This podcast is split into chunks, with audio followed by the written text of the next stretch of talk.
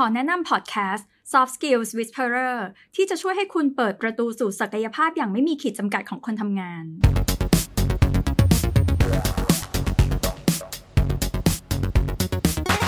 สวัสดีค่ะ ขอต้อนรับทุกคนสู่ช่วงเวลาของการ up skill ในการทำงานกับ Soft Skills Whisperer EP ที่ 16 วันนี้ คุณผู้ฟังอยู่กับแอมชัยวัฒนาพงศ์ Communication Coach โค้ชด้านการสื่อสารที่เชื่อมั่นว่าเราสามารถสร้างผลลัพธ์ที่ต้องการ ผ่านการสื่อสารที่มีประสิทธิภาพและทรงพลังหนึ่งในทักษะสำคัญในโลกของการทำงานยุคปัจจุบันนะคะ แล้วเป็นทักษะที่เราจะต้องพบเจอกันอย่างแน่นอนเนี่ยนั่นคือการนำเสนองาน บางคนอาจจะเรียกว่า presentation หรือยุคนี้นะคะ หลายๆ คนอาจจะเรียกมันว่า pitching ค่ะ ในมุมมองของแอมนะคะ ไม่ว่าจะเรียกว่าอะไรก็ตามทีเนี่ย แต่มันคือการที่เราเนี่ยไปสื่อสารและไปนำเสนอให้กับผู้ฟัง เพราะสุดท้ายแล้วเนี่ยเรามีเป้าที่ต้องการที่จะโน้มน้าวใจเขาในบางเรื่อง อาจจะโน้มน้าวใจในมุมของการเชื่อฉันสิว่าของฉันดี ลงทุนกับฉันหน่อย หัวหน้า approve สิคะ หรือไปแนะนำอะไรบางอย่างให้กับลูกค้านะคะ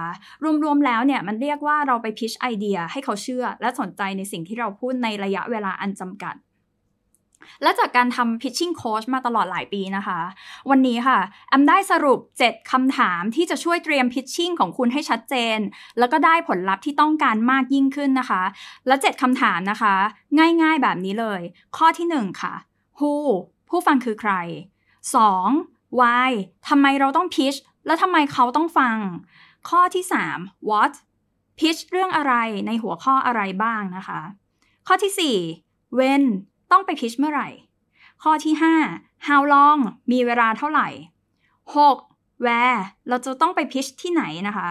และ 7 ค่ะ how pitch อย่างไร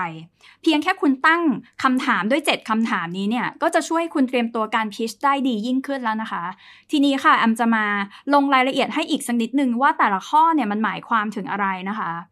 ข้อที่1นนะคะ who ผู้ฟังคือใครเนี่ย คือเนื่องจากเรามีผู้ฟังที่แตกต่างกัน และผู้ฟังแตกต่างกัน เขาย่อมมีความต้องการที่แตกต่างกันด้วยเช่นกันนะ อย่างเช่น ถ้าวันนี้เขาเป็นหัวหน้าเรา เขาอาจจะอยากเห็นว่า การที่เขาจะอนุมัติโปรเจกต์เราเขาต้องดูอะไรบ้าง แต่ถ้าวันนี้คุณกำลังไปพิชให้กับนักลงทุนฟัง นักลงทุนจะอยากรู้ละว่าเรามีรถแมพไหม เรามีอัตราการเติบโตได้หรือเปล่า เรื่องสเกลเราเป็นยังไง รายได้เป็นยังไง แต่ละคนเนี่ยจะอยากรู้ไม่เหมือนกัน ดังนั้นจึงเป็นสาเหตุที่การที่คุณ list ออกมาก่อนว่า ในการ pitch ในการ present ครั้งนี้เนี่ยผู้ฟังคือใครจึงเป็นเรื่องที่สำคัญนะคะ ข้อที่ 2 ค่ะ why ทำไมเราต้อง pitch แล้วทำไมเขาต้องฟังเราด้วย เพราะว่าสุดท้ายแล้วการ pitch เนี่ย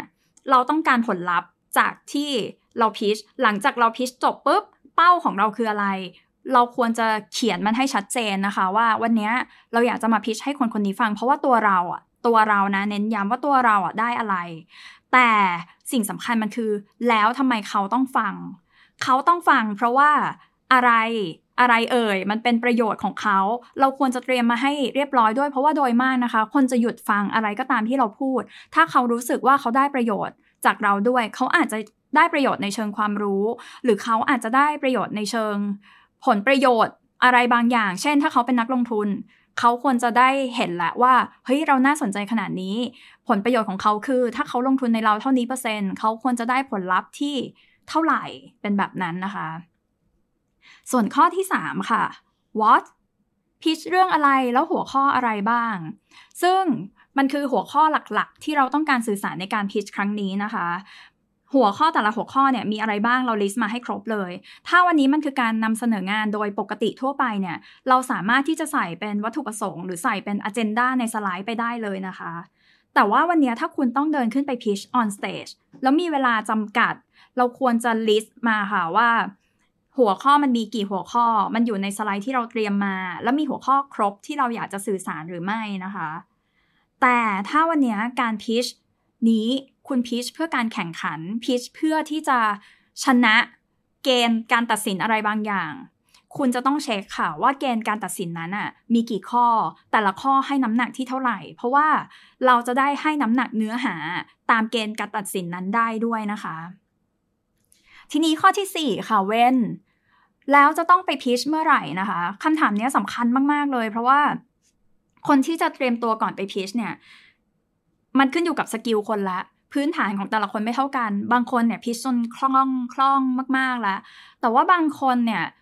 ยังมือใหม่อยู่ เราจะได้รู้ด้วยว่าจากวันนี้ที่เรารู้ว่าเราต้องไปพิชเนี่ย จนถึงวันที่พิชจริงเนี่ย เรามีเวลาในการเตรียมตัวเท่าไหร่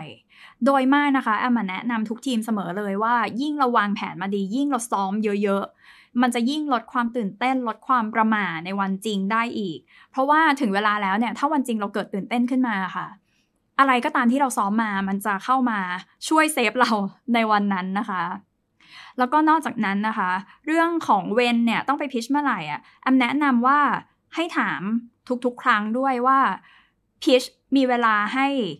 แบบให้เราเตรียมตัวได้เท่าไหร่ แล้วก็ไอช่วงเวลาเตรียมตัวนั้นเนี่ย เราจะได้เอามาวางแผนด้วยว่าเราจะต้องเตรียมเสื้อผ้าหน้าผม เราจะต้องเตรียมสไลด์ เราจะต้องเตรียมกิมมิคอะไรไหม เราต้องมี product ไปแจกมีของ demo มีอะไรไหม เพราะว่าถ้าเวลา pitch มันกระชั้น เราโฟกัสที่การสื่อสารโดยตรง แต่ถ้ามันมีเวลาอันเนี้ยเราสามารถเอาเวลามาเพิ่มกิมมิคได้ค่ะ ทีนี้นะคะ เรารู้กันมาสี่ข้อแล้วนะ ว่า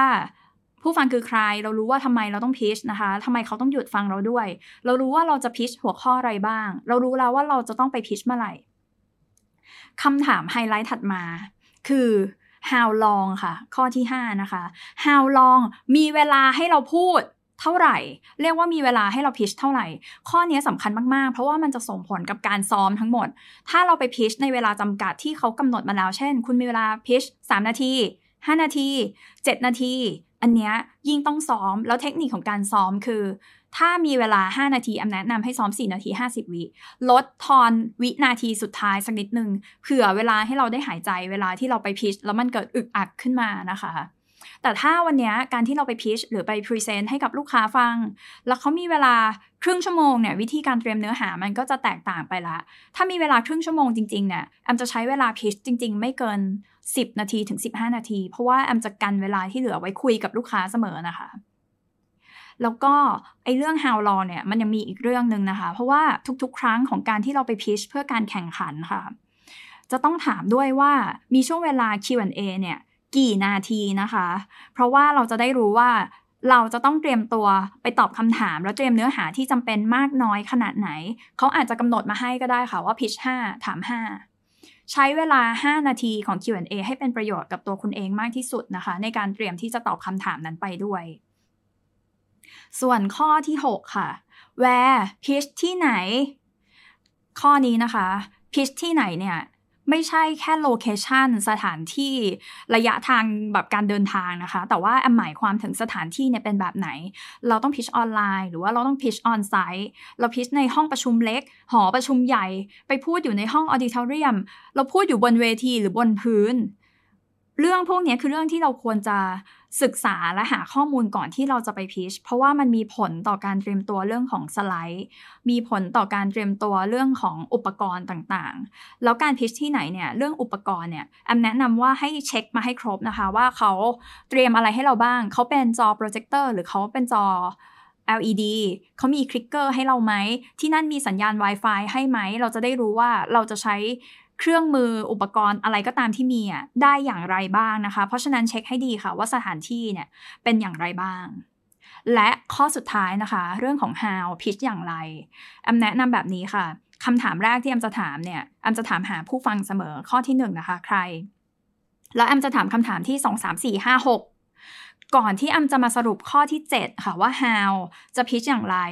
เพราะว่าเราจะเอาข้อมูลจาก 6 ข้อแรกนะคะ มาเตรียมตัวเพื่อจะออกแบบโชว์ แอมแอมอะมีวิธีคิดแบบนี้ว่าทุกๆ ครั้งของการขึ้นพิชแอมไม่มองว่ามันคือการมา present งานที่มันจะต้องเอ่อซีเรียสจริงจังแบบเกร็ง แต่แอมมองว่ามันเป็นโชว์ และในโชว์ของเรานั้นเนี่ยเราสามารถที่จะ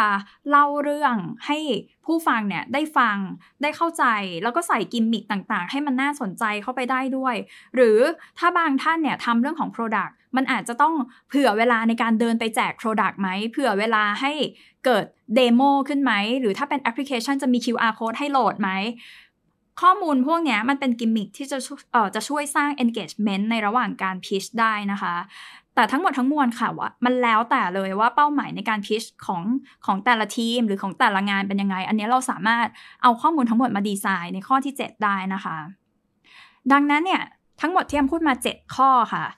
เป็นมันเป็น 7 ข้อ 7คำถามที่สำคัญที่แอมเอาไว้พูดคุยกับ pitcher ทุกครั้งก่อนการเตรียมตัว pitch นะคะ เพื่อจะช่วยให้การพิชชิ่งและพิชเด็กของเขาเนี่ยทำออกมาแล้วมันสร้างผลลัพธ์ให้ได้ตามที่ต้องการมากที่สุดเท่าที่ทำได้ และถ้าใครต้องการพิชหรือว่านำเสนองานเร็วๆนี้นะคะแอมว่าลองเอา 7คำถามเนี้ยไปลองหาคำตอบให้ตัวคุณเองก่อนที่จะเริ่มพิชนะคะ อย่าลืมค่ะ ว่าการสะสมความรู้เพียงอย่างเดียว ไม่ได้ทำให้ทักษะของเราเพิ่มมากขึ้น การฝึกฝนและลงมือทำอย่างสม่ำเสมอต่างหาก ที่จะกลายเป็นอุปนิสัยแห่งทักษะนั้น พบกับ Soft Skills Whisperer ตอนต่อไปในสัปดาห์หน้าสำหรับวันนี้ สวัสดีค่ะ